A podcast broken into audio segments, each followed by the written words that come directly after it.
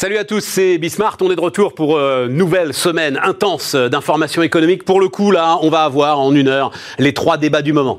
Euh, le premier, c'est quand même tout ce qui va se jouer dans la période. Bah oui, euh, on est tous concernés. Donc à un moment, ça fait du business et un colossal business. Et sans doute le plus important des business là dans cette période de déconfinement, c'est la logistique.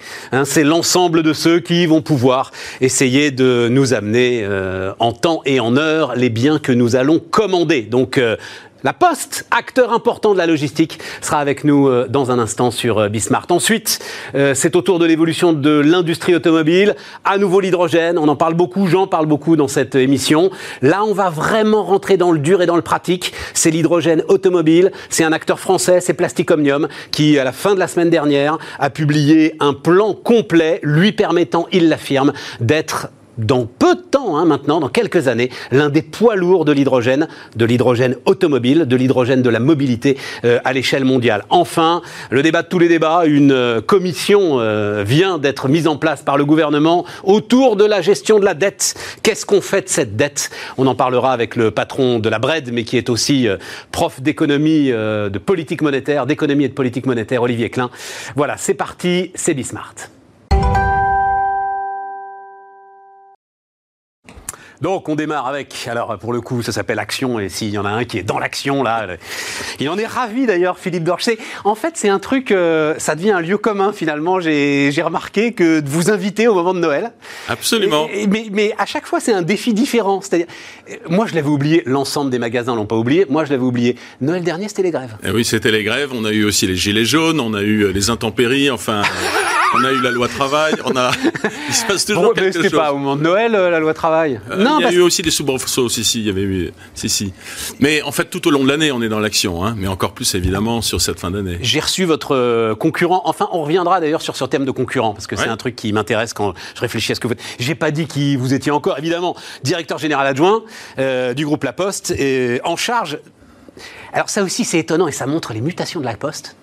C'est que directeur général adjoint en charge de service courrier colis. Oui quand vous ne connaissez pas les mutations de la Poste, vous dites mais ils font quoi les autres directeurs généraux bah, Il y a quand même la banque, il y a la banque postale, il y a le réseau, ouais, poste, et puis il y a Géopost, hein, puisque euh, la Poste est aussi un opérateur mondial avec euh, le DPD Group, et puis euh, l'Express avec avec Chronopost. Donc évidemment c'est la moitié. Mais Chronopost c'est dans votre périmètre? Alors c'est entre les deux, on est très, très proche. Ouais, voilà, c'est ça. Très proche parce que c'est sur la France évidemment, et avec Colissimo à la branche service courrier colis. Euh, pourquoi je sais où est-ce que ça m'emmenait euh, Oui, alors donc euh, effectivement c'est le marronnier du moment. j'ai appris, donc en écoutant certaines de ces interviews très intéressantes, le chiffre m'a scotché au milieu de... Parce que tout le monde voit les colis. Mais non, mais ça veut rien dire. Ça... Un million de kilomètres par jour. Absolument. En ce moment-là. en ce moment même et 4 millions de colis par jour. Oui, mais laissez tomber les 4 millions de colis parce que ça, j'arrive pas à me les représenter. En revanche, le million de kilomètres, là, je crois que ça veut dire quelque chose. Mais il y, a les tournées classiques des postiers dans ce million de kilomètres ou c'est un million de kilomètres en plus des tournées des non, postiers Non, il y a bien sûr les tournées des facteurs, de nos 70 000 facteurs. Qui comptent dans ce million-là. Qui comptent dans ah, ce million. Et puis nous avons euh, les renforts qui aujourd'hui sont là, les colis postiers aussi, tous ceux qui partent des agences colis pour livrer les, les colis. Mais ce sont nos 165 millions de lettres que nous distribuons aussi euh, tous les jours, les 22 millions euh, d'exemplaires presse que nous distribuons chaque jour. Il reste 165 millions ah de lettres. Oui, oui, oui, oui, Il va y avoir. Oui, mais c'est des lettres. Alors que euh, dans ma jeunesse, on appelait les lettres à fenêtre. C'est-à-dire les lettres à fenêtre, c'est des lettres, des lettres tristes, quoi. C'est des lettres, voilà, c'est des lettres à la ah, noix. C'est encore quand même facture, un truc d'amour dans le lot. vous le savez, il y en a combien manuscrites Vous savez ça? Il y a à peu près 3% de lettres manuscrites dans le volume total de nos 7 milliards de lettres que nous traitons chaque année. Euh, on part de 18 milliards de, lettres, évidemment. C'est un, flux, un volume qui baisse euh, très sensiblement. 18 milliards, il y a combien de temps? Euh, 2008. 2008. Le, le, top de la crête du nombre de volumes, oui, oui, de courriers. 18 milliards. Et depuis 2008, ça ne cesse de baisser, de 7 à 8 Cette année, s'ajoute l'effet euh, Covid du premier confinement. Là, on a eu en plus 8% de baisse en plus lié à ce trou d'air. Et puis un effet structurel parce que le digital, bien sûr, progresse. Bien sûr, bah, évidemment. Non, non, mais évidemment. Mais euh, nous pensons qu'en 2025 et en 2030, il restera du courrier parce que c'est un média utile, c'est un média vert euh, et c'est un média qui sera euh, économiquement aussi rentable. Ouais, enfin, franchement, bah, ça permet de parler en entreprise. Moi, je comprends pas qu'il y ait encore des entreprises qui vous envoient des chèques. je comprends pas qu'il y ait encore des entreprises qui n'aient pas totalement dématérialisé leurs factures, même avec un PDF par mail. On, peut se dire les choses quand même parce que vous êtes un agent économique, un acteur économique. Et nous sommes un opérateur digital. Non, mais on est ravi qu'il y ait du courrier. Mais enfin, euh, soyons d'accord. Parfois, il y en a. Le gars, non. Euh, Alors, puis sans doute pendant ce Covid, ils se sont rendus compte qu'envoyer une facture qui arrivait dans un siège social où plus personne ne venait, c'était peut-être bien de la dématérialiser. nos clients nous disent que pour des achats à valeur, pour des, des, des, des, objets à valeur volumineux, mais aussi pour des petits objets, et lorsqu'il y a un, caractère probant, eh bien, euh, beaucoup de nos clients souhaitent continuer à, à, à adresser du courrier. Ah bah oui, comment euh, vous, voulez dire C'est-à-dire euh, C'est-à-dire qu'en 2025, en plus de l'objet, en plus sera bien sûr sera encore utilisé pour euh, transmettre des informations, mais aussi des petites marchandises, et qu'à un moment donné, vous aurez aussi une frontière entre le courrier et le colis qui sera plus plus plus poreux, on va dire, hein, et, et, ensuite avec une information, une traçabilité aussi sur ces sur ces échanges de courrier. Je vais vous donner un exemple, par exemple. En ce moment, la Poste nous distribuons des masques pour euh, le compte du ministère de la Santé. Ces masques qui sont distribués à 8 millions de Français euh, euh, à, revenus modestes et ces masques sont acheminés par des enveloppes, par, par du, des services courriers. C'est bien. Non, j'aime bien la capacité à glisser le petit truc au milieu, au milieu d'un sujet. bon, c'est bien, bravo, bravo. Non, non, attendez, attendez, rentrons dans le truc parce que moi, en fait, il y a un sujet. Ça, votre métier me passionne. Voilà, il faut vous le dire. Et je me dis, mais un jour, ça va être ça va être la thrombose. C'est-à-dire, vous, vous faites un million de kilomètres par jour. J'imagine que euh, FedEx, DHL, enfin l'ensemble de vos chers concurrents font aussi un million de kilomètres par jour. Ils en, font certainement un peu moins. Ce qui différencie la Poste. Eh, ce sujet de thrombose autour, parce que c'est une, c'est une courbe qui monte et que rien n'arrêtera la livraison de colis. Bien sûr, bien sûr. Voilà. Et aujourd'hui, comment vous adressez cette histoire nos, nos, parts de marché aujourd'hui s'accroissent parce qu'aujourd'hui, les seuls à pouvoir euh, euh livrer sur l'ensemble du territoire et sur euh, à pouvoir traiter cette pique période et, tous les pics saisonniers, c'est évidemment la Poste par ses capacités. Et cette année encore, nous aurons augmenté nos parts de marché sur euh, la livraison à domicile. Et on voit bien que la livraison à domicile, on le voit bien plus encore aujourd'hui avec la crise du confinement, c'est demandé par nos clients. On est d'accord. Et la Poste est particulièrement bien placée pour cela. Alors bien sûr, nous avons toutes les offres, nous avons les, les offres express, euh, les offres. Aucun problème, monsieur le vendeur. vive les vendeurs, absolument aucun problème. Et je vis, je le raconte euh, assez régulièrement, je vis dans une famille nombreuse, euh, avec des gamins qui sont oh, très soucieux de l'environnement, mais enfin qui vont commander euh, un câble USB qui va arriver par la poste ces et, objets, par Ces objets, dans l'économie de la tournée, ces objets, l'intérêt de les livrer en plus de façon responsable, c'est de les livrer dans une, dans une tournée massifiée. C'est-à-dire que ce qui est le modèle à la fois économiquement et écologiquement viable, c'est bien sûr de massifier le maximum d'objets dans une tournée, une ou deux euh, tournées dans la journée. Ça, c'est ce que nous font nos facteurs. Et même avec la baisse du courrier, au demain, euh, livrer les colis par les facteurs, par des livreurs de la poste sur des modèles de tournée, c'est tout à fait envisageable. Ça veut dire qu'on n'a pas conscience, à mon avis, à quel point ce métier que vous faites est un métier de techno. Oui, parce que en fait, c'est calculé par de la techno et par des algorithmes tout ça aujourd'hui. On rentre aujourd'hui dans une distribution pilotée où tous les produits sont euh, marqués par du smart data, par des géolabels, Exactement. qui permettent de suivre ces produits, que ce soit colis, courrier, euh, presse, et, et de savoir d'envoyer l'information de l'expéditeur comme au destinataire en temps réel. Et, et, et, et oui, mais avec euh, traitement de plus en plus rapide. Enfin, euh, j'imagine que vous avez là aussi tous les chiffres qu'il faut sur euh, la vitesse de traitement euh, que vos systèmes dans vos entrepôts sont capables de faire aujourd'hui. J'en sais rien, 7 000, 10 000, 15 000 colis à l'heure. Nous installons des plateformes colis, une dernière génération, qui sont capables de traiter 35 000 colis, 35 000 colis à l'heure. 35 Les, les anciennes plateformes le faisaient avec un capacitaire de 10 à 15 000. C'est ça. Donc c'est presque trois fois plus. Et c'est ce qui nous permet aussi de trier aujourd'hui suffisamment rapidement pour l'acheminement pour cette pique période. Mais est-ce qu'à un moment, notamment sur cette question du dernier kilomètre. Est-ce qu'à un moment, vous n'allez pas collectivement d'ailleurs, tous ensemble là, hein, l'ensemble des expressistes, dire écoutez les amis, c'est plus possible. Donc il va falloir que vous marchiez un peu pour aller chercher votre colis euh, dans tel ou tel point, euh, tel ou tel relais commerçant, tel ou tel, etc. Alors, alors nous avons à la Poste le, plus grand réseau de relais de, de, collecte. Ah bah oui, votre bureau, euh, vos bureaux. Alors nous avons les bureaux de poste, mais nous avons aussi les relais pick-up qui sont installés, les, les, les réseaux aussi de consignes pick-up. Et avec nos 21 000 points de retrait, la Poste est l'opérateur qui dispose le plus d'offres hors domicile.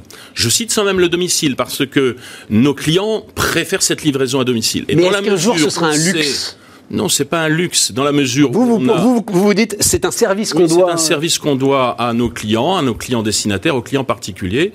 Et ce qui nous permet de l'assurer dans le temps, c'est la neutralité carbone et c'est évidemment notre travail pour diminuer l'impact carbone de ces livraisons. Donc depuis 2012, la Poste est engagée sur ce chemin, à la fois de diminution, donc c'est moins 30% d'émissions carbone sur la période d'ici 2023, ça c'est la première période sur laquelle nous sommes, par cette massification, parce que nous mettons les colis dans les tournées des facteurs avec le courrier en même temps que la presse. Cette massification nous permet donc de baisser cet impact carbone, mais aussi euh, des technologies. Vous les avez citées, ces nouvelles plateformes colis, mais c'est aussi euh, les caisses mobiles qui nous permettent de, de transporter cela, euh, à faire du cabotage, notamment par camion.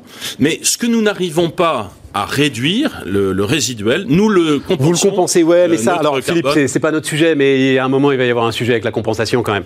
C'est-à-dire, euh, c'est bien beau d'aller, bah, c'est génial, non, mais c'est génial d'aller faire pousser la euh, mangrove dans les tropiques, mais il va y avoir trop d'entreprises et pas assez de mangroves. La Poste est leader sur la neutralité carbone en France. Travaillons avec le ministère de l'Environnement pour des financements de projets en France. Bon, alors c'est un autre sujet, un autre sujet qui me passionne, mais admettez, cette histoire de compenser localement est sans doute la plus grande absurdité vers laquelle nous mène l'ensemble du discours écologique. Si vous compensez, faut que ça pousse et que ça pousse vite. Euh, la compensation locale, elle est plus lente que la compensation dans les tropiques. Je referme la parenthèse. Je referme la parenthèse. L'autre sujet qui me passionne, c'est qu'en fait, il n'y a pas vraiment de concurrence entre vous. Tout ce, tous ceux qui nous regardent là, tous, ils ont, ils se disent Ah, tiens, il a le patron de Chronopost. Euh, ah, mais dites donc, euh, Chronopost, j'ai mis trois jours. Les amis, en fait, c'est pas leur sujet parce que de toute façon, il y a plus de demandes que d'offres. Oui, euh, il y a plus de demandes que d'offres, mais enfin, je vous assure qu'on est dans un secteur tout à fait concurrentiel. Le monde du colis est un secteur hyper concurrentiel. Vous avez tous les opérateurs euh, expressistes qui sont là, et c'est une très très bonne chose. Ça permet de nous stimuler. Ah nous avons Amazon aussi, euh, qui est notre client et qui se respecte évidemment, mais qui monte aussi son propre réseau logistique. Mais il est, il est bien obligé en fait, parce que vous n'êtes pas à la hauteur. Vous n'êtes pas à la hauteur pour lui finalement. Non, je crois pas. Je crois pas qu'ils le font dans, dans, tous les pays. C'est leur politique et c'est alors, non, mais ça m'intéresse ça. Il est logique. Ah, vous, parce que moi, j'avais le sentiment qu'il était logisticien par défaut. Non, non, c'est parce que justement, il n'avait pas assez d'offres. Amazon est un est un client qui crée la croissance du colis et qui crée la croissance du e-commerce dans tous les pays où il, est implanté, dans les grands pays. Et ce n'est pas un, un, pur un pur digital. Depuis l'origine, dans ses gènes, Amazon intègre évidemment la logistique. C'est son métier. Il faut pas l'oublier. D'accord. Et mais nous sommes très heureux de, livrer les Amazoniens, mais aussi de livrer les petits commerçants de proximité, les, tous, les, tous les grands euh, et, et, moyens e-commerçants. Et surtout aujourd'hui, nous aidons les commerçants de taille moyenne et les petits commerçants à devenir des e-commerçants. Notamment, pendant cette crise, nous avons euh, développé une plateforme euh, de, de livraison et de commande pour relier les consommateurs avec les, les, les commerces de proximité. C'est une plateforme qui s'appelle Ma Ville Mon Shopping et qui, dans un territoire, permet de euh, d'apporter toutes les solutions d'un e-commerçant à, à, à, un commerçant de proximité, un commerce qui veut devenir e-commerçant. De l'aider bien Vous sûr. Vous en avez fait la pub de ce Je crois qu'elle s'est faite, elle s'est faite toute seule. Elle s'est faite toute seule. Et ça a été lancé il y a combien de temps ça Parce que ça a été lancé en avril. En avril cette année. Euh, Vous retrouvez la première métropole qui est largement euh, développé cette solution, c'est Nantes, Nantes Métropole. Et aujourd'hui, beaucoup. Donc en fait, c'est quoi? Je vais sur ma ville, mon shopping. C'est une collectivité, une métropole, un département qui décide de faire un, une action importante euh, pour les commerçants de proximité, mais qui n'ont pas de, de, de, de, système de livraison. Donc vous êtes commerçant, facilement, vous allez mettre votre catalogue de produits et de services euh, en ligne grâce à ma ville, mon shopping. C'est une plateforme donc locale et les consommateurs, les clients locaux s'y connectent, se, connectent et retrouvent leur commerce de proximité. Mon shopping Nantes et euh, voient tous les produits des commerçants nantais. Ce qui est bien parce que là, là, vous êtes face à Google et non mais non mais je tiens à dire parce que quand même et, de, livrer. Vos anciennes pages jaunes, c'était la Poste quand même page jaune. Bien sûr, bien sûr, bien voilà. Et c'est le ma page jaune maintenant indépendant. Et c'est et c'est le métier que fait aujourd'hui page jaune. le métier de la Poste de s'occuper des services liés à l'adresse, puisque le service national de l'adresse est dans la Poste. Et au final, il y a une intégration du service de logistique dans ma ville mon shopping par le facteur. Mais tout ça, Philippe, je reviens sur ma question parce que moi j'en rêve la nuit. et je me disais, vous savez, je me disais pendant le confinement, là, le premier, quand vraiment on était tous euh, sidérés hein, par, ce qui se passait. Et je me disais, en fait, le, le, le, futur, on sera tous comme ça, confinés dans des maisons, et il y aura juste des gars en mobilette et des camionnettes de livraison dans les rues. Il y aura plus que ça. Et nous, petit à petit, on évoluera, on perdra nos jambes. Il y aura une espèce de race de super livreurs qui, eux, encore, vous voyez le truc. Il faut absolument garder ce lien humain et de proximité. Et c'est notre vision des choses. Et donc, nous avons ce réseau de facteurs qui, évidemment, était menacé par la, le, et qui l'est toujours par la baisse du courrier. Mais le fait de mettre ce e-commerce, cette croissance du e-commerce dans le réseau des facteurs, des facteurs qui sont connus par, nos clients tous les jours et a fortiori dans le monde rural, avec un vieillissement de la population, notre métier, c'est la proximité humaine et euh, avec des postières et des postiers que les gens connaissent, qui euh, non seulement, bien sûr, vont continuer à distribuer le courrier et la presse, ce qu'il restera, mais aussi livrer plus de colis 440 millions de colissimo cette année, c'est évidemment plus 25%, mais aussi sur une année, c'est plus 25% sur plus 25% cette année. Mais c'est aussi des services humains de proximité. Donc euh, la veille de lien social euh, pour les personnes âgées, c'est aussi des services de plus en plus liés à la santé. La Poste investit, vous le savez, dans les, dans les prestations de santé à domicile. C'est aussi la, la, transition écologique, Alors, parce que nos facteurs. Il va euh, tout nous dérouler, les gars. C'est la convention, c'est la. Non, non, mais le, le, votre chiffre là euh, plus 25%. Faut bien, vous en avez tous conscience, hein, euh, faut bien avoir conscience que c'est plus 25% sur une activité qui elle-même était euh, dans une croissance. Alors, il y a un effet confinement. oui, bien sûr, il y a un effet confinement, mais vous les perdrez pas ces 25. c'est quoi vos l'année projection pour l'année prochaine 7 à 8% de croissance. Mais voilà encore. Et 8% de croissance sur les prochaines années. En ayant intégré ces 25%, on est d'accord. Parce qu'en France, la part, le e-commerce représente à peu près 10% du commerce. Au Royaume-Uni, c'est 20%. En Chine, c'est 25%. Donc il y a un potentiel de croissance pour le e-commerce dans notre pays. Les commerçants eux-mêmes qui veulent rester ont intérêt tous, de, quelle que soit la taille, à devenir des e-commerçants. C'est vrai. Et la Poste a toutes les capacités pour aider tous les commerçants à devenir des e-commerçants. Un dernier point, parce que quand même, euh, font preuve en fait l'ensemble de ce corps La Poste qu'on a peut-être tendance à caricaturer euh, comme un peu euh, vieillissant, voilà. Euh, traversé d'un pouvoir syndical très fort, etc. fait la preuve quand même là euh, de son agilité, de sa capacité à investir. Non, mais pour une fois, c'est moi qui le dis. Vous voyez, je veux euh, rendre hommage à toutes hein les. Merci de, de, le souligner. moi, je le vis tous les ben jours. Ouais, ouais, ouais, mais nous non. Témoignage. Euh, nous avons euh, à la branche service courrier colis 100 000, 100 000 postiers plus les, les, les 48 000 postiers qui sont dans le réseau. Je vous assure par de les voir tous les jours témoigner d'un engagement considérable pour pour leurs clients, pour répondre aux besoins des clients. C'est un engagement formidable, surtout en ce moment. Ils euh, sont en train de traiter des volumes euh, extrêmement conséquents et euh, avec un, un, engagement, je vous assure, qui, est, qui mérite. Il y avait eu une petite tension, si je peux me permettre, Philippe, et puis, mais je respecte, moi, le, si vous voulez sortir votre joker, mais il y avait une petite tension quand, à un moment, un certain nombre de ces postiers, ou plutôt de. s'étaient dit, on va se limiter aux biens essentiels. Vous savez, le premier confinement.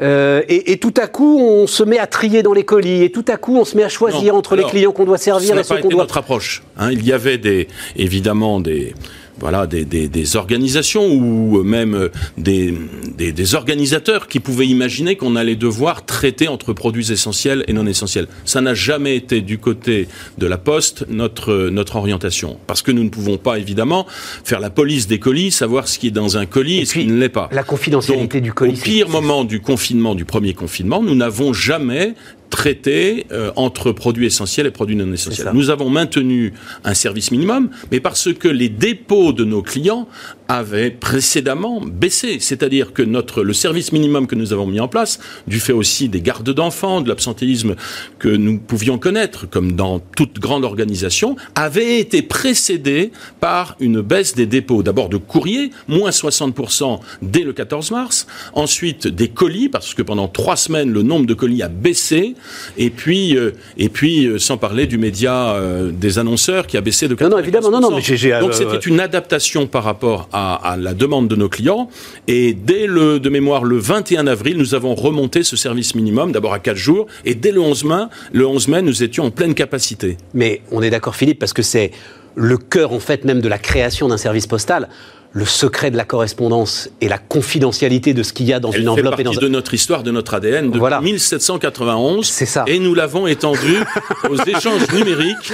Voilà, parce que la Poste d'aujourd'hui est un opérateur digital qui se réinvente tous les jours. Bon, vous allez y arriver sans, problème. J'ai, ah, alors, j'ai, croisé, euh, pour tout vous dire, euh, il était là euh, il, y a, il y a un petit moment, il y a, il y a un mois, votre, votre concurrent de DHL qui Welcome. laissait planer une petite inquiétude, comme si il disait Bon Dieu, qu'est-ce que ça va être Noël? Ça va être un sacré truc. Écoutez, euh, vous ne me voyez pas inquiet parce que nous avons anticipé, nous avons investi dans de nouvelles plateformes de, de, colis et encore une fois, sur l'aspect business, nous avons euh, gagné des parts de marché cette année en 2020.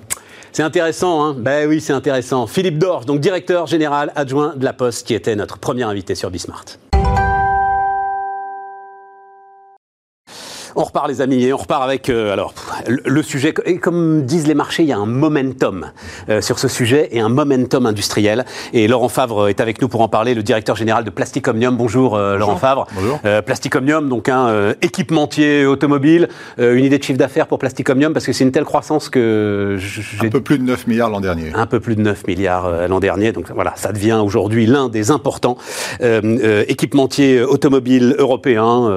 tous les constructeurs du monde sont vos clients ou presque. Hein, Exactement, on a 90 clients, on a 131 usines dans 25 pays, donc on est, on est, on est partout dans le monde pour accompagner nos clients. Groupe mondial qui, euh, alors comme son nom l'indique, euh, a une spécificité sur sa capacité à mouler le plastique et à faire euh, des pièces hein, de véhicules automobiles totalement réalisées en plastique. À une époque, au tout départ, il y a très très longtemps maintenant, c'était notamment les réservoirs.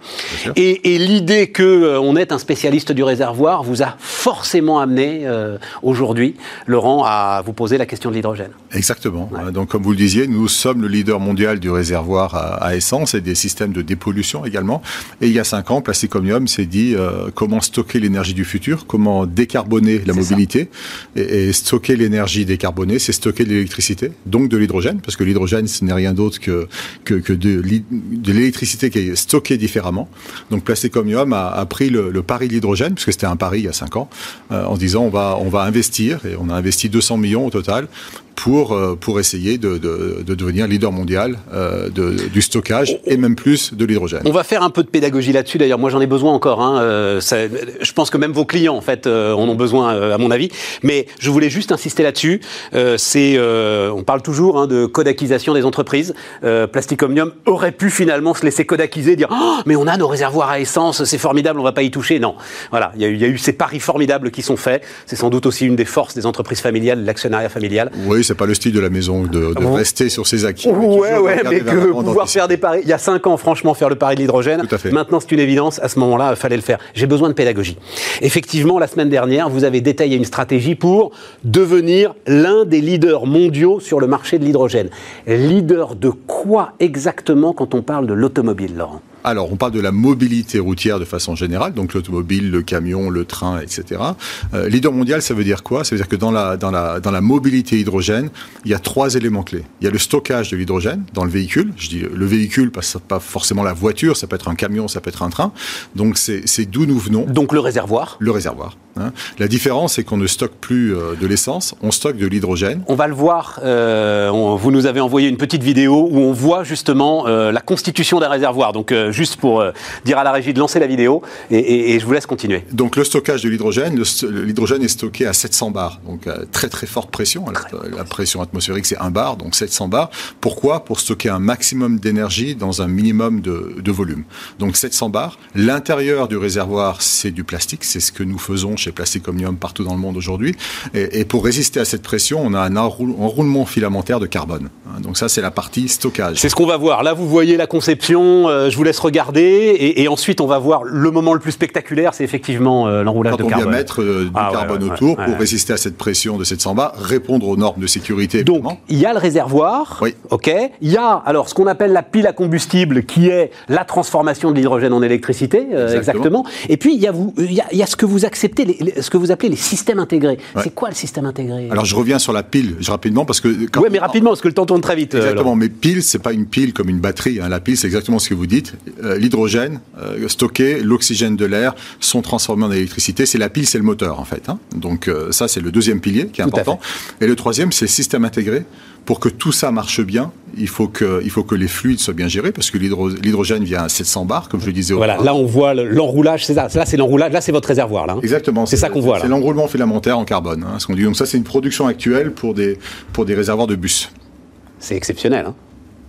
Parce qu'en plus, l'objet est beau. Enfin, c'est ça qui est merveilleux avec l'industrie, c'est qu'on se retrouve avec euh, un objet incroyable. Et donc, plastique à l'intérieur et fibre de carbone tout autour. Exactement. pour résister donc à la pression et avoir la sécurité nécessaire euh, dans les véhicules. Et donc, le système, c'est ce qui va transmettre bah, l'énergie électrique euh, au groupe de roulement transmettre l'énergie électrique au moteur électrique, euh, à la batterie, parce qu'il y a une batterie qui est là, euh, gérer la, température du système, parce que quand vous produisez de l'électricité, la pile monte en température, or elle ne fonctionne qu'entre 75 et 80 degrés, donc il faut gérer la, thermique, euh, et puis gérer les flux d'oxygène qui rentrent, qui doivent être mélangés avec l'hydrogène pour produire l'électricité. Donc ça c'est tout ce qui va autour, c'est la gestion thermique, c'est l'électronique de puissance qui permet de gérer le système. Donc ce sont les trois piliers, stockage, pile, et systèmes sur lesquels on se positionne. Rapidement, comment est-ce qu'on définit ce périmètre? Pourquoi est-ce qu'on dit, pourquoi est-ce qu'on se contente pas de faire les réservoirs par exemple, pas assez de valeur ajoutée, ou pourquoi est-ce qu'on met pas tout sur la pile à combustible, qui va être un énorme enjeu, hein, de la même manière que la batterie est un énorme enjeu de la voiture électrique? Non, parce qu'on pense, euh, on pense qu'il y aura des clients pour différents types d'approches. Certains de nos clients, euh, les asiatiques par exemple, ont développé la pile en interne, un Toyota, et, a besoin d'un partenaire pour la partie stockage.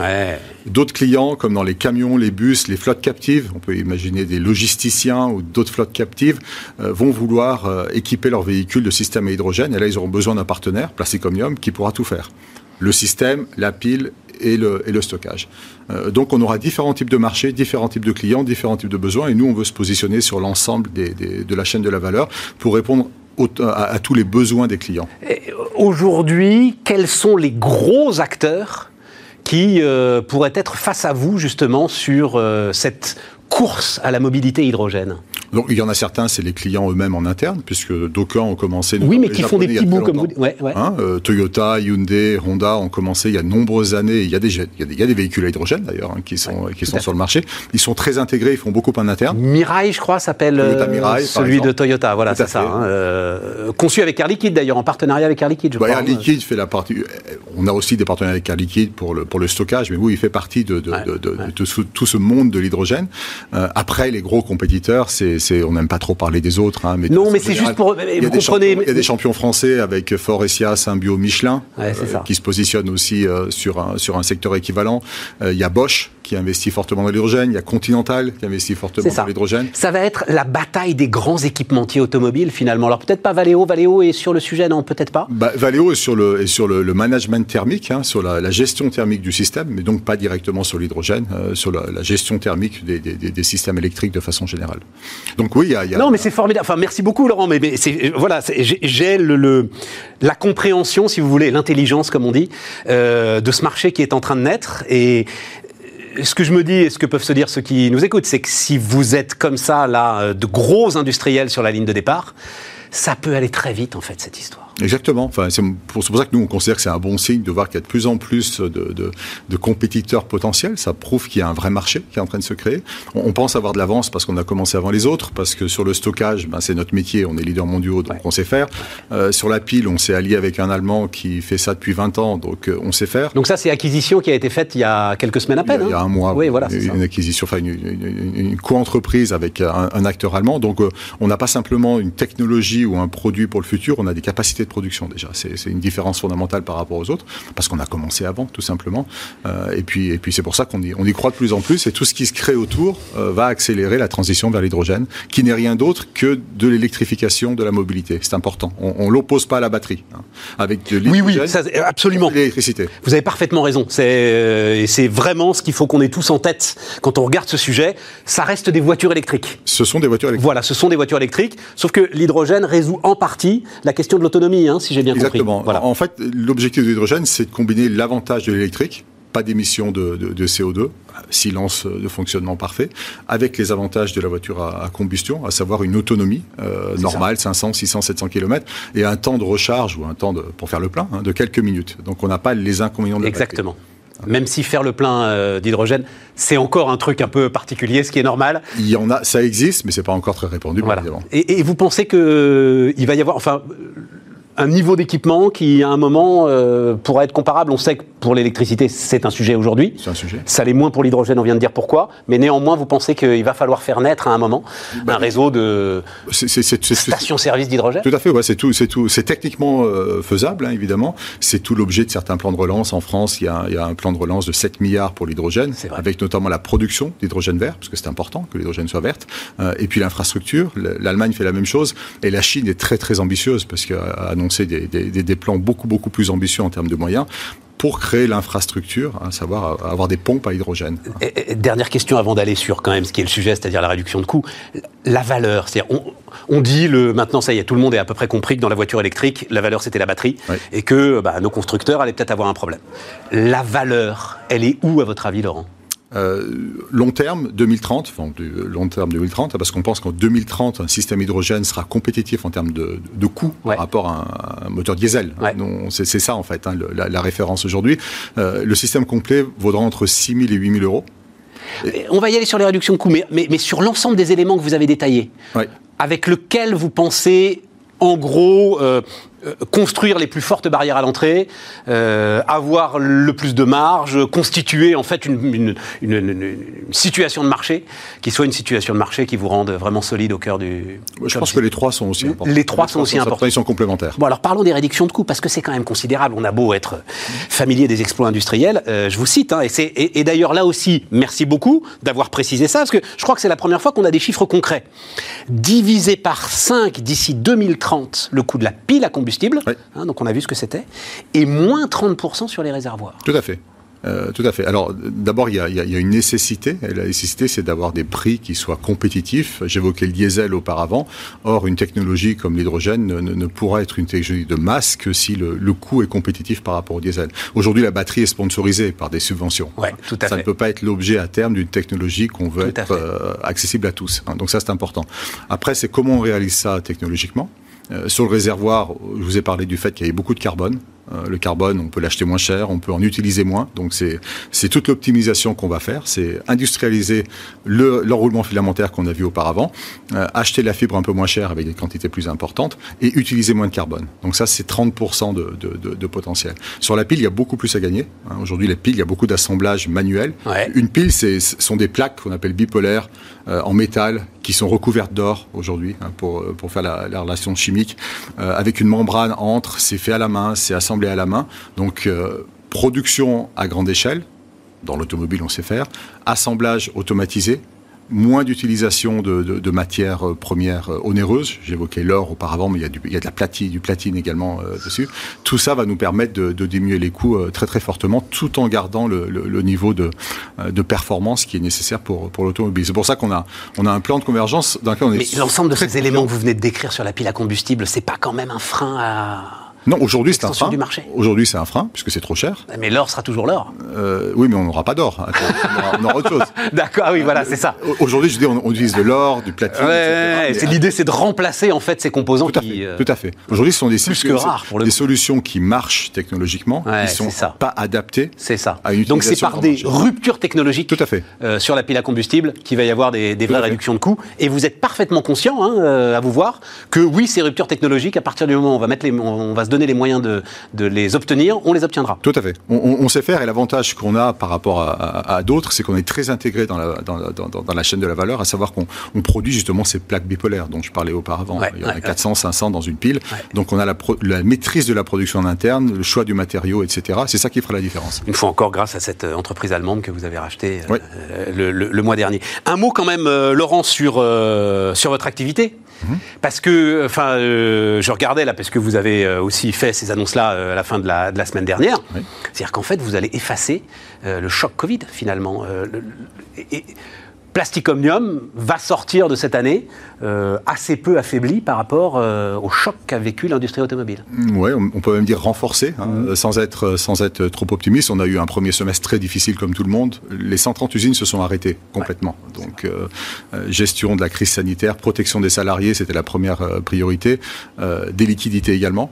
Euh, on a su s'adapter très vite, comme euh, PO l'a toujours fait, passé comme l'a toujours fait, Euh, et on en ressort aujourd'hui avec un niveau de liquidité euh, équivalent à l'avant-crise, une capacité d'investissement importante, hein, et c'est essentiel parce que, parce que le marché se transforme. On parlait de l'hydrogène, mais il y a d'autres enjeux aussi dans le, le marché de l'automobile, et la crise accélère la transformation.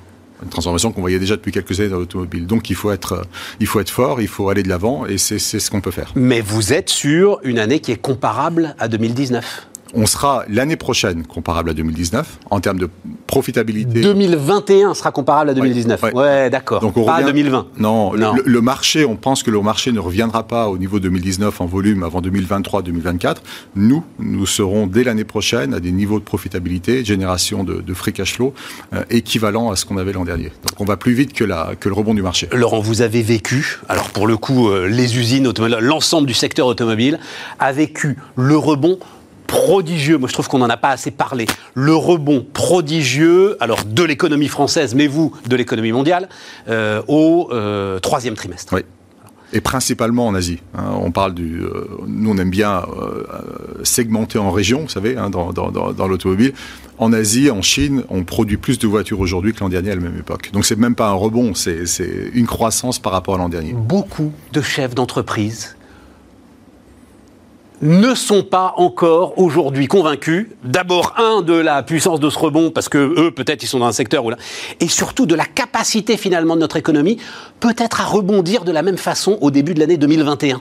Est-ce que vous, vous pensez qu'on va avoir, oui, un rebond qui va être tout aussi ébouriffant au début de l'année 2021 Alors, nous, on pense que l'Asie va continuer. L'Asie, oui, mais le- L'Europe, je pense que le- je vais être le- franc avec vous, Laurent. C'est-à-dire, les chefs d'entreprise aujourd'hui, justement, sont un petit peu tétanisés par l'Asie. Tout ce que je vois et que je lis partout, c'est Oh, c'est la grande victoire de la Chine, c'est la grande victoire de l'Asie. Euh, nous aussi, Européens, ça y est, on a encore pris un coup en pleine tête et on va encore être un peu plus déclassés.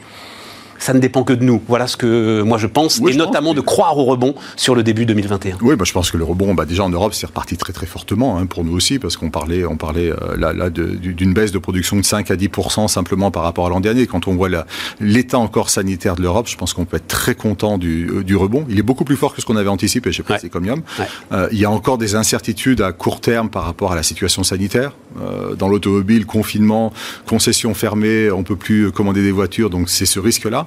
Euh, maintenant, est-ce que le risque est fort sur un non-rebond de l'économie? Je ne pense pas euh, en Europe, parce qu'il y a un besoin de consommation, et nous on voit un, un- un besoin de mobilité individuelle aussi. euh, tout simplement pour des raisons sanitaires. Donc, euh, donc, euh, donc la voiture reste une très bonne option pour beaucoup d'Européens aussi, pas simplement pour des, pour des Asiatiques. Et c'est pour ça qu'on est, qu'on est volontariste, tout en restant évidemment à l'écoute des, des- des évolutions du marché. Laurent Favre, le directeur général de Plastic Omnium, était notre invité sur Bismart. Bien, on est reparti. On est reparti avec Olivier Klein. Euh, alors, directeur général de la BRED, euh, Olivier, qui est euh, une des branches du considérable groupe BPCE. bouchez-vous les oreilles, mais cette émission est euh, sponsorisée, patronnée par, on ne dit pas patronnée, enfin bref, parrainée, voilà, parrainée par la Société Générale. Merci la Société Générale. BPCE, euh, peut-être un parrain d'une autre euh, émission, absolument aucun problème, Olivier. Mais en l'occurrence, là, euh, ce qui m'intéresse presque plus, c'est que vous êtes professeur de macroéconomie financière, de politique monétaire, et, et ben c'est alors la vraie grande réflexion de fin d'année. Alors tiens, même le, vous n'êtes pas membre de la commission. non. Le gouvernement vient de nommer cette commission. Alors vous allez sortir votre joker, hein, je ne vais pas vous demander votre sentiment le mais Enfin, franchement, les amis, une ah, ah, tout à coup, on se rend compte qu'on a de la dette euh, en plus, donc il faut une commission pour savoir ce qu'on en fait. Bon, justement, c'est ce qui m'intéresse, Olivier.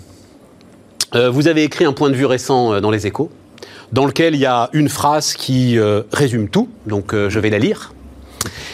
Comment ne pas entrer dans la pensée de la monnaie magique et se dire qu'au fond, Puisqu'on a pu trouver des moyens qui semblaient hier inaccessibles, on pourrait bien continuer ainsi.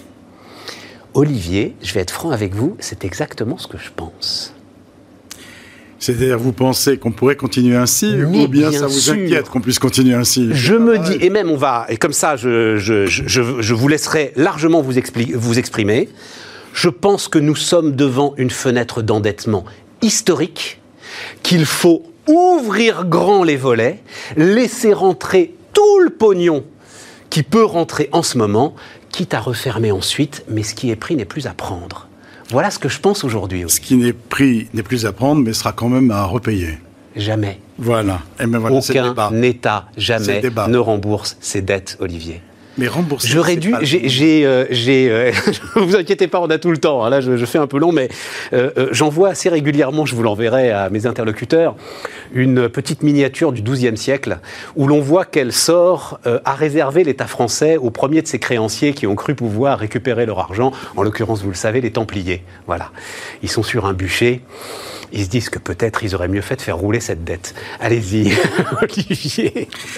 Oui, mais c'est la question hein, qu'il faut qu'on se pose. Tout à fait. Euh, d'abord, la, question n'est pas vraiment de rembourser la dette. Non. Parce que même les grands groupes, pas seulement les États, ne remboursent pas leur dette. La réalité, c'est qu'ils font rouler la dette, comme vous l'avez très bien dit. Euh, les États remboursent la dette en émettant d'autres dettes. Et donc on se rembourse en faisant d'autres dettes. Et ça se suit, ça augmente. C'est pour ça qu'on a des ratios. Des ratios pour regarder ce qui est jouable, moins jouable. Pour les grands groupes et même pour les grosses PME et les petites PME, c'est pareil. Elles remboursent jamais leurs dettes. Elles reviennent jamais à zéro en dette. Ça n'a même pas de sens. En revanche, eh, plus elles grandissent, plus elles s'endettent, ça accompagne aussi la croissance de leurs fonds propres.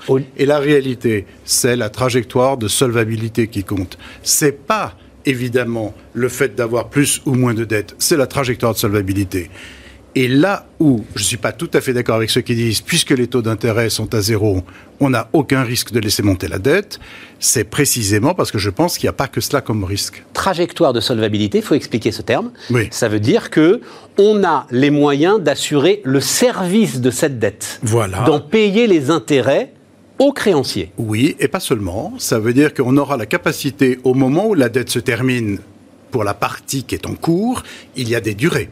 Au moment où elle se termine, au moment où le crédit, le prêt, l'emprunt se termine, il faut être capable de relever de l'argent, soit auprès des banques, soit auprès des marchés, pour recommencer ainsi de suite. Donc, la réalité. Pour l'État, pour l'État français, des tensions moyennes, c'est 7-8 ans, hein, euh, le moment où on fait rouler la dette à peu près. Ça, s'allonge. Et, mais, et pour les entreprises, c'est plutôt 3-4 ans en moyenne. Ça s'allonge aussi un peu. Mais ce qui est important, c'est pas seulement de payer les intérêts, c'est d'être capable de relever de la dette. Parce que sinon, autant faire de la dette à, l'infini et mettre tout de suite à 100 ans. Mais à part quelques États, personne ne le peut. Et la réalité, c'est que la contrainte de solvabilité ne joue pas sur la seule capacité à payer les intérêts, mais sur la capacité à relever, à réémettre de la dette à la fin des dettes en permanence. Et ça, c'est une question de solvabilité. Et c'est pas que payer les intérêts. C'est pour ça que la seule dimension de payer ces intérêts est insuffisante, parce qu'effectivement, on pourrait dire zéro, on aura des taux d'intérêt à zéro, sauf qu'on a des conséquences terribles à avoir des taux d'intérêt. Non, non, non, attendez, attendez, attendez, feuille par feuille, notre artichaut. Feuille par feuille, notre artichaut. Restons d'abord sur. Est-ce qu'on peut être d'accord sur un point? Alors vous le faites dans un souci pédagogique, mais comparer un État à une entreprise et encore plus à un ménage, n'a pas grand sens, on est d'accord, Olivier. L'État, il a. ménage, hein, j'ai comparé au PME. Mais même à une entreprise. Aux belles entreprises, aux grandes entreprises. L'État, il a un, l'éternité pour lui. Deux, et j'en reviens à mes Templiers. De monter les impôts. ou voilà, et la force du publique. Mal à ses et, non, surtout la force publique pour aller les percevoir, ces impôts. Voilà. Hein, donc, euh, donc voilà, l'endettement de l'État est quand même euh, quelque chose de très particulier. Je reviens sur votre ratio, euh, Olivier. Restons sur cette histoire de ratio. Que n'ai-je entendu? Ça fait 15 ans que je m'intéresse à la dette publique. Rapport Pébro, hein, euh, donc il y a 15 ans, jour pour jour, quasiment, je crois que c'était le 14 décembre. Voilà, rapport Pébro. Je vous le dis très très rapidement, mesdames, messieurs, rapport Pébro. On était alors à 1000 milliards d'endettement, je parle sous votre contrôle, euh, Olivier, voilà. Euh, et donc notre dette a doublé. Et Michel Pébro, alors grand banquier, hein, BNP Paribas, disait il faut absolument faire quelque chose. Le rapport a été reçu par l'autorité publique de l'époque, qui devait être euh, papa, papa, papa, bref, Nicolas Sarkozy. Oui, Nicolas Sarkozy. Nicolas, Nicolas Sarkozy. Et puis, et puis évidemment, euh, rien ne s'est passé. Mais on me disait, par exemple, 100% de dette sur PIB, c'était ça le ratio. Oh, mais ça, c'est quelque chose de très grave. c'est une limite qu'on ne pourra pas franchir. Euh, mon Dieu, où allons-nous euh, Terra incognita. Vous avez raison. Mais il y avait... On va finir à 120%. Hein, voilà, je, je sais la réponse que je vais vous donner. Je sais que vous allez me dire, mais justement, donc ça va. Mais non, ça ne va pas pour autant. Mais les taux d'intérêt n'étaient pas les mêmes. Quand on disait à l'époque 60%, c'est un ratio de dette qu'il ne faut pas dépasser, on avait des taux d'intérêt qui étaient à 4-5%. Ça n'a rien à voir avec ceux d'aujourd'hui. D'accord. Donc aujourd'hui, la solvabilité, la trajectoire de solvabilité, comme je disais, c'est-à-dire, au fond, la, la, façon de dérouler sa dette et de pouvoir se réemprunter sans trop de difficultés et de payer ses intérêts, a avec des taux d'intérêt plus bas, permet d'arriver à des taux euh, d'endettement de, de, sur PIB plus élevés. Il n'y a pas de doute. C'est exactement comme pour les entreprises. On peut avoir plus de dettes sur capitaux propres quand les taux d'intérêt sont plus bas. Absolument. Il n'y a pas de doute. La seule chose, c'est que si on s'en contente, parce que les taux d'intérêt ont été amenés par les marchés, beaucoup par les banques centrales, grâce au quantitative easing, si euh, ils ont été amenés très très bas et très en dessous du taux de croissance, sauf en temps de Covid, hein, mais juste précédemment, très en dessous du taux de croissance. Il y a le bon effet, c'est que les endettés se portent bien mieux, c'est plus facile à rembourser. Mais il y a d'autres effets macro-financiers qu'on va voir naturellement tout à l'heure. Mais il y a aussi le risque que les taux d'intérêt remontent un jour et que ce niveau de dette qu'on a engouffré, comme vous disiez tout à l'heure, euh, un peu facilement pendant un moment, devienne insupportable. Et ça, faut pas l'oublier. Et le deuxième, troisième point qu'il faut regarder, c'est que non seulement les taux d'intérêt peuvent remonter, mais même si les taux d'intérêt ne remontent pas, on peut avoir une chute des revenus, c'est-à-dire du PIB. Et là, est-ce qu'on attendait tous le Covid? Non. Est-ce qu'on attendait on avait un léger ralentissement de la croissance. Personne n'aurait pensé qu'on allait à moins 10, moins 11% de croissance, naturellement. Ça, ça peut compliquer singulièrement la vie. Là, comme c'est le Covid, on pense que c'est très transitoire, on met le paquet et il faut le faire. Moi, je suis absolument d'accord avec le fait qu'aujourd'hui, il ne faut pas hésiter et l'État ne doit pas même se retirer trop vite. D'accord? On est, Je suis absolument d'accord avec cela. Et la Banque Centrale Européenne, comme la Fed, etc., pour les États-Unis, et les autres, ne doivent pas retirer leur bille trop vite. Ça serait une catastrophe et ça poserait, pour le coup, des problèmes euh, de solvabilité très grands. Mais bien sûr. Rechute économique. Mais bien sûr. Et la rechute économique poserait des problèmes Mais bien sûr. pas par les taux par les revenus qui manqueraient. Tout à fait. Donc là, on est tout à fait d'accord. Il y a cependant un risque à le faire trop longtemps. Je sais que c'est un peu normand peut-être, et voilà. Mais la réalité, c'est que ne s'en retirer trop vite maintenant, serait une très mauvaise idée. Et heureusement que les États et les banques centrales ont fait ce qu'elles ont fait depuis ce qu'ils ont fait depuis. Non, non, mais il faut, il faut insister là-dessus, Olivier, parce que c'est très important par rapport à l'ensemble de ceux qui euh, poussent des cris d'orfait euh, euh, devant l'endettement. C'est quoi l'alternative, les amis? Aucune. Voilà. L'alternative, alors pour le coup, c'est 1929. L'alternative, c'est. Évidemment, c'est l'erreur économique fatale. L'erreur économique fatale. Je l'ai écrit aussi dans ce, dans, ce papier. Hein. Henri Castres, il y a peut-être 10 euh, ou 12 ans, bah, on, va pouvoir dater, parce que je vais vous donner la phrase.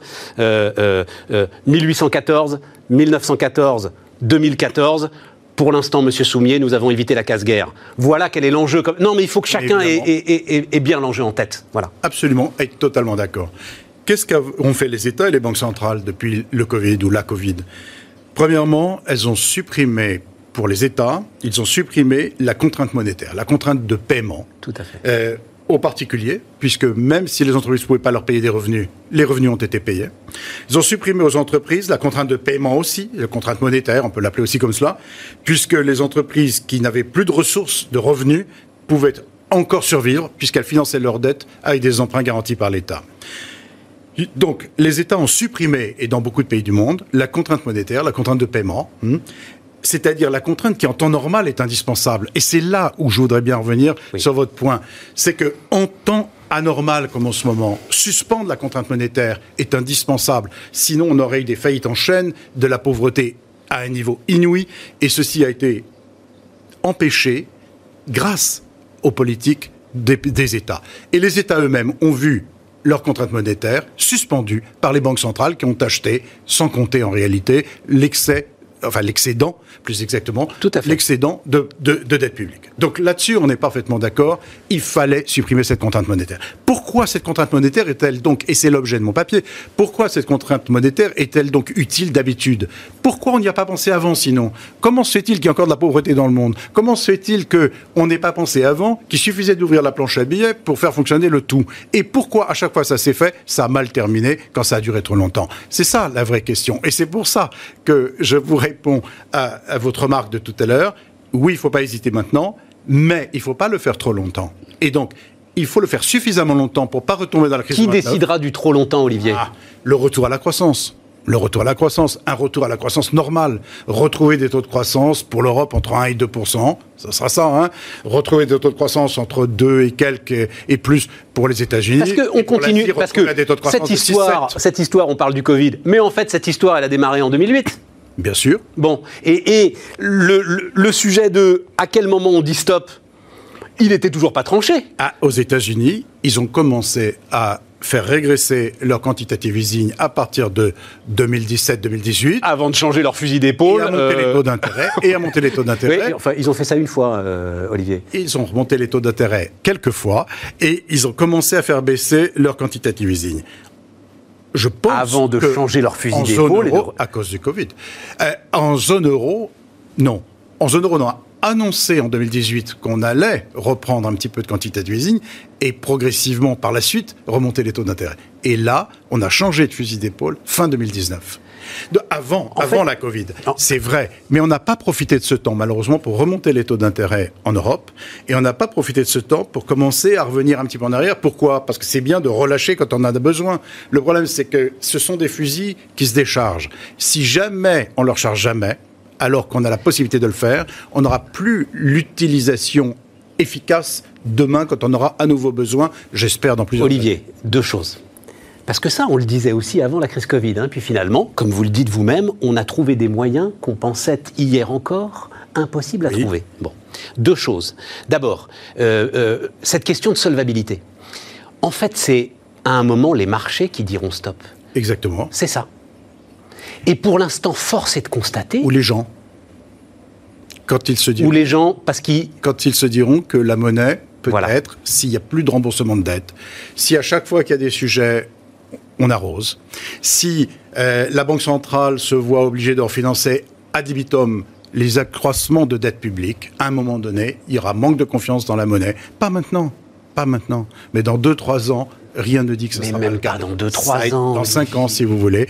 Il y a eu le problème des assignats. Il y a eu le problème de la crise allemande avant avant la crise de, de, de, de 29-30, etc., etc. Dans l'histoire, toutes les histoires, tous les États qui ont monétisé leurs dettes sans limite ont été au devant de catastrophes. Donc je ne dis pas qu'aujourd'hui il ne faut pas le faire. Je dis précisément qu'il faut que ça soit transitoire. Mais vous allez plus loin, et, c'est là-dessus que vous vous emmenez.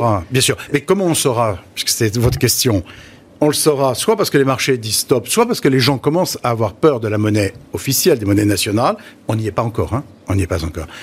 Mais plus prosaïquement, il faut que quand la croissance sera de retour et réétablie, c'est-à-dire pas un petit push et puis après ça se rebaisse, mais qu'on soit sur un sentier de croissance normale, il faut que les banques centrales et les États disent à ce moment-là, on va commencer à reprendre. Revenir en arrière, mais doucement, en profitant de la croissance. Il faut que ce soit lent, doux, mais il faut que ce soit annoncé pour éviter les catastrophes. Mais vous, en fait, vous allez beaucoup plus loin. C'est ça qui est intéressant sur les cinq dernières minutes qui nous restent. C'est que vous allez, en fait, et c'est sur ce terrain-là, vous avez raison qu'il faut aller. Il se trouve que ce week-end, en préparant cette interview, comme je le fais parfois, j'ai été faire un petit tour sur Twitter pour sonder un petit peu les arguments. C'est toujours très utile. Et quand on envoie sur, mais les amis, pourquoi rembourser cette dette puisque la Banque centrale, finalement, aujourd'hui, elle l'a digérée? La réponse assez légitime finalement des agents économiques, c'est de dire bah oui, mais moi je vais faire pareil. Mais tout le monde. Et donc en fait, ce que vous dites, c'est ne pas rembourser la dette, ou du moins proclamer qu'elle ne sera pas remboursée, c'est en fait philosophiquement rendre notre système totalement instable et invivable. C'est ça votre Et inefficace. Et, inefficace. Pourquoi la contrainte monétaire? Je reviens sur mon point. Pourquoi la contrainte monétaire est-elle indispensable en temps ordinaire? Pourquoi on ne laisse pas les uns et les autres dépenser plus qu'ils ne reçoivent? Pourquoi on ne laisse pas les entreprises faire des défauts, pardon, faire des pertes en les finançant sans arrêt et jamais en ne coupant les vivres? Parce que le système économique ne serait absolument pas viable. Il serait totalement inefficace. Mais oui. On n'aurait que des entreprises zombies. Mais oui. Regardez en Union soviétique ce qui s'est passé quand il n'y avait pas de contraintes monétaires précisément. On laissait des entreprises dériver sans aucun contrôle de leurs pertes. Le système économique s'est effondré parce que plus rien ne vaut rien. C'est ça. Et au moment où plus rien ne vaut rien, au moment où vos dettes, mes dettes, vos créances, mes créances ne valent plus rien, parce qu'on se dit c'est pas grave, de toute façon c'est refinancé à chaque fois, il n'y a plus de contraintes nulle part, eh bien alors, toutes les entreprises en perte vont continuer de fonctionner, de plus en plus les entreprises seront en perte parce qu'elles vont pourrir le marché de celles qui vont bien, etc. Si ça dure longtemps, une entreprise en perte, c'est pas grave. Mais si ça dure longtemps, c'est qu'elle n'est pas efficace. Il n'y a plus de contraintes d'efficacité, il n'y a plus d'économie. Et s'il n'y a plus d'économie, on n'économise pas la peine de- des gens des hommes et des femmes. Et il faut économiser la peine des hommes et des femmes. Ça veut dire qu'il faut être efficace. Pour être efficace, il faut de la contrainte monétaire. Et l'autre point, avant qu'on termine, c'est que si les taux d'intérêt sont trop bas trop longtemps, en dessous du taux de croissance nominale, donc on a du temps, il faut que le taux de croissance nominale revienne d'abord, Taux de croissance nominale, c'est sans l'inflation, hein, les amis. Voilà. c'est euh, y compris inflation. Y compris inflation. Y compris Pardon, pardon, inflation. pardon, pardon. C'est taux de croissance réelle plus l'inflation. Voilà, pardon. Eh bien, si les taux d'intérêt nominaux sont inférieurs trop longtemps au taux de croissance nominale, ce qui se passe, mais à chaque fois dans l'histoire, c'est qu'on recrée des bulles financières. On recrée des bulles sur les, sur les biens patrimoniaux, l'immobilier, les actions. On recrée des bulles sur l'art, etc. Et ça monte à un tel prix Oui, mais alors- que à un moment, ça explose. J'avais- crée des. Mais c'est documenté très bien. Oui, Olivier, mais alors, j'avais une réponse là-dessus quand même. Et, et pardon, mais ça augmente les inégalités Sur l'immobilier. patrimoniales considérablement. Vous avez vu ce qui s'est passé là? Euh, Alors, je voulais finir sur, sur le. Mais, mais puisqu'il nous reste une. La gamification euh, de l'investissement boursier aux États-Unis. Et un petit peu en France, si j'en crois, euh, des applications comme eToro, euh, Robinhood, moins en France, je crois, mais voilà. Fait que finalement, un tas de particuliers, là, se sont mis à aller investir euh, en actions. Un tas de particuliers, alors oui, d'accord, ils prennent ça comme du casino. N'empêche que quelque part, cette bulle spéculative, sans doute, hein, aujourd'hui sur les marchés actions, Je ne sais pas aujourd'hui, Il- mais c'est- voilà. il y en a Enfin, eu bref. et il y en aura. euh, ils vont en profiter eux aussi. Quelque part, il y a. Voilà, Regardez le nombre de Français qui en profitent par rapport au nombre d'Américains. Ça avait déjà une. Oui, mais visiblement, ils Ça ont été. et- un million de Français, me- nous dit euh, Ça Itoro, qui à un moment se sont mis, euh, d'une manière ou d'une autre, à aller regarder ce qui se passait du côté de la bourse. C'est Plus intéressant. les actions sont Bravo, les amis. plus l'immobilier est cher, Oui. plus les jeunes générations auront du mal. Et ça crée un décalage terrifiant en termes d'inégalité patrimoniale.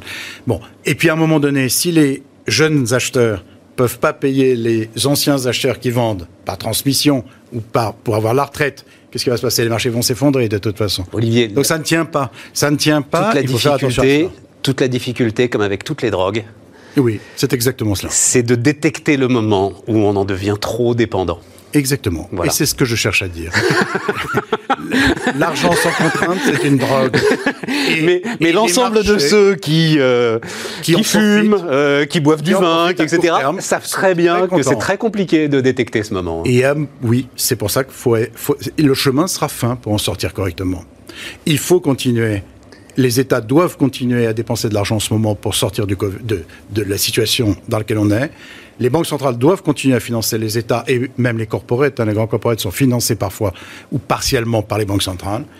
Mais dans le même temps, il ne faut pas s'arrêter trop vite. On est certain qu'il ne faudra pas dépasser certains niveaux.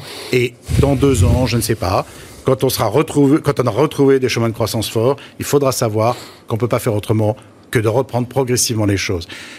Abandonner la dette publique, c'est simple. C'est vous, moi, tous les retraités qui vont payer par construction. C'est socialement strictement impossible. Demander que ce soit la BCE, en dehors du fait que c'est interdit par leur texte, ça ne sera pas possible parce que ça serait mettre en, en jeu la valeur de la monnaie aux yeux de tout le monde. Est-ce que vous avez interrogé sur Twitter européen Non, mais, Moi, fait... on, non, non, mais... on, est au bout, Olivier. Non, on est au bout, c'est fini. C'est fini. Mais vous reviendrez. vous reviendrez avec un infini plaisir. On reprendra cette discussion. C'est vrai que pour notre ensemble européen, il y a un chiffre qu'il faut avoir en tête. Euh, nous serons euh, 2025 à 120% d'endettement sur PIB, quand les Allemands seront sans doute à 60. Et ça, ça gère comment? Et voilà vous l'avez dit. Euh, non, parce qu'il y a le ratio aussi dont je voulais qu'on parle, mais on n'a pas eu le temps, parce que dette sur PIB, c'est un ratio absurde, on est d'accord. Mais voilà, mais vous reviendrez. Olivier Klein, donc, euh, le patron de la Brette, qui euh, reviendra nous voir très bientôt, les amis. Bismarck continue demain.